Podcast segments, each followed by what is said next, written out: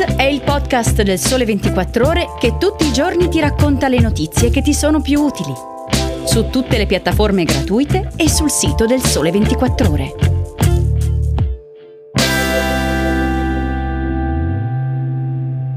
Buongiorno a tutti e buon fine settimana da Franco Sarcina della redazione digitale del Sole 24 Ore. Ecco le tre notizie di oggi. Come spiega Nicoletta Cotone in un articolo su ilsole24ore.com, l'ultimo report dell'Istituto Superiore di Sanità parla chiaro. La pandemia corre velocemente in Italia, soprattutto a causa della variante Omicron. Nella settimana che va dal 31 dicembre 2021 al 6 gennaio 2022, l'incidenza è quasi raddoppiata rispetto alla settimana precedente, raggiungendo i 1669 casi ogni 100.000 abitanti con picchi in Toscana e Lombardia. Sale anche l'indice RT che da 1,18 nella settimana precedente ora arriva a 1,43.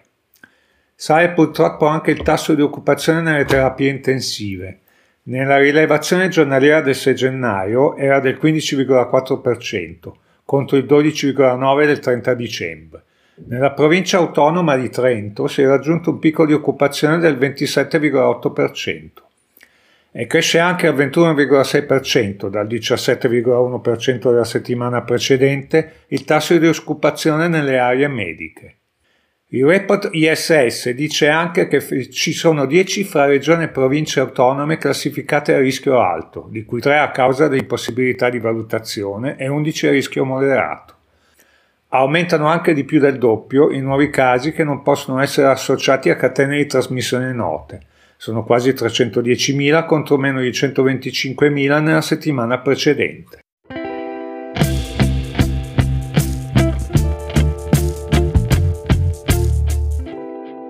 Come ben racconta Jacopo Giliberto su 24 la bozza della Commissione europea per la transizione energetica sostenibile, se diventerà norma senza sostanziali cambiamenti, rischia di penalizzare il settore energetico italiano.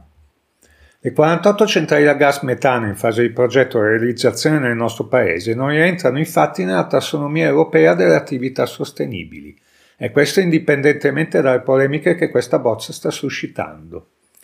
Prevede infatti come green anche le centrali nucleari di ultima generazione, a patto che entro il 2050 possa venire garantita la realizzazione di depositi definitivi e sotterranei per tutti i rifiuti atomici più radioattivi. Il problema sul gas sono i parametri che la bozza prevede per le massime emissioni di anidride carbonica.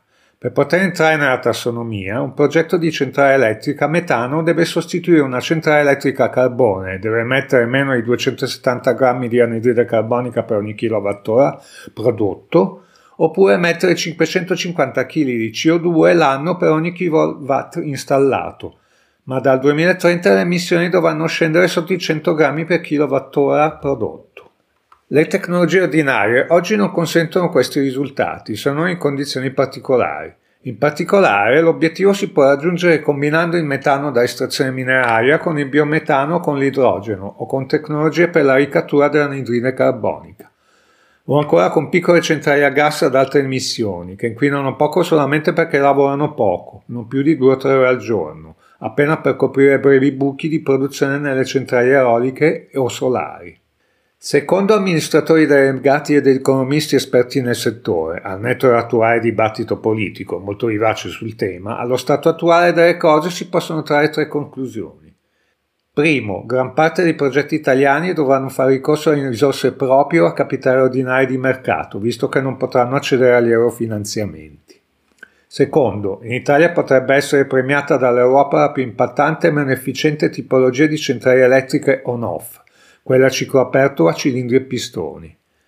Un vincolo meno rigoroso, per esempio con emissioni da 340 grammi per kilowattora prodotto, avrebbe premiato le centrali efficienti ed escluso quelle più arretrate.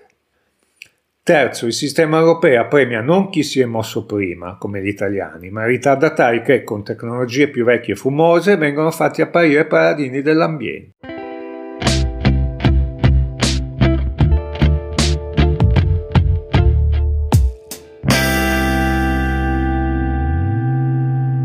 Un nuovo materiale messo a punto da scienziati cinesi e australiani potrebbe essere la soluzione economica ed efficiente per fermare incendi in palazzi e in strutture fatte con materiali infiammabili, come il legno. Attualmente esistono già materiali che hanno un effetto ritardante sugli incendi, ma hanno tutti delle controindicazioni, spesso sono tossici e costosi. I ricercatori guidati da Pingan Song, chimico della University of Southern Queensland, Australia, si sono rivolti alla lava per trovare ispirazione per il nuovo materiale. Prima di raffreddarsi e formare rocce ignee, infatti, la lava fusa è costituita da metalli e vetri contenenti ossigeno che non solo tollerano il calore, ma quando esposti al calore intenso formano un guscio non infiammabile chiamato char, che impedisce alle fiamme di raggiungere il materiale sottostante. Song e i suoi colleghi hanno utilizzato tre componenti. In primo luogo hanno creato una miscela di diversi polveri di ossido di metallo, inclusi ossidi di alluminio, silicio, calcio e sodio. Quella miscela inizia a fondere a circa 350 gradi centigradi, al di sotto della temperatura di innesco della maggior parte delle fiamme, formando una lastra simile al vetro. Successivamente i ricercatori hanno aggiunto minuscole scaglie di nitruro di boro che aiutano a riempire gli spazi tra gli ossidi metallici quando si forma il vetro. Infine hanno aggiunto un polimero ignifugo che funge anche da rigante per incollare il resto della miscela alla superficie da rendere ignifuga. Questa miscela scioglie nell'acqua formando una soluzione biancolatte, può essere quindi spruzzata con una vernice su una varietà di superfici, tra cui insolanti in schiuma, legno e acciaio. Nel test di laboratorio il materiale così rivestito è stato scaldato per 30 secondi con una torcia a butano a 1100 gradi centigradi. Il rivestimento si è sciolto in un liquido viscoso che ha coperto il materiale sottostante in un foglio vetroso uniforme non combustibile. Inoltre il rivestimento, una volta riscaldato, emette gas non infiammabili, come l'anidride carbonica, aiutando quindi a fermare il diffondersi di un incendio. Per ora il nuovo materiale è solo stato il protagonista di uno studio scientifico a livello universitario, ma presto potrebbe essere commercializzato.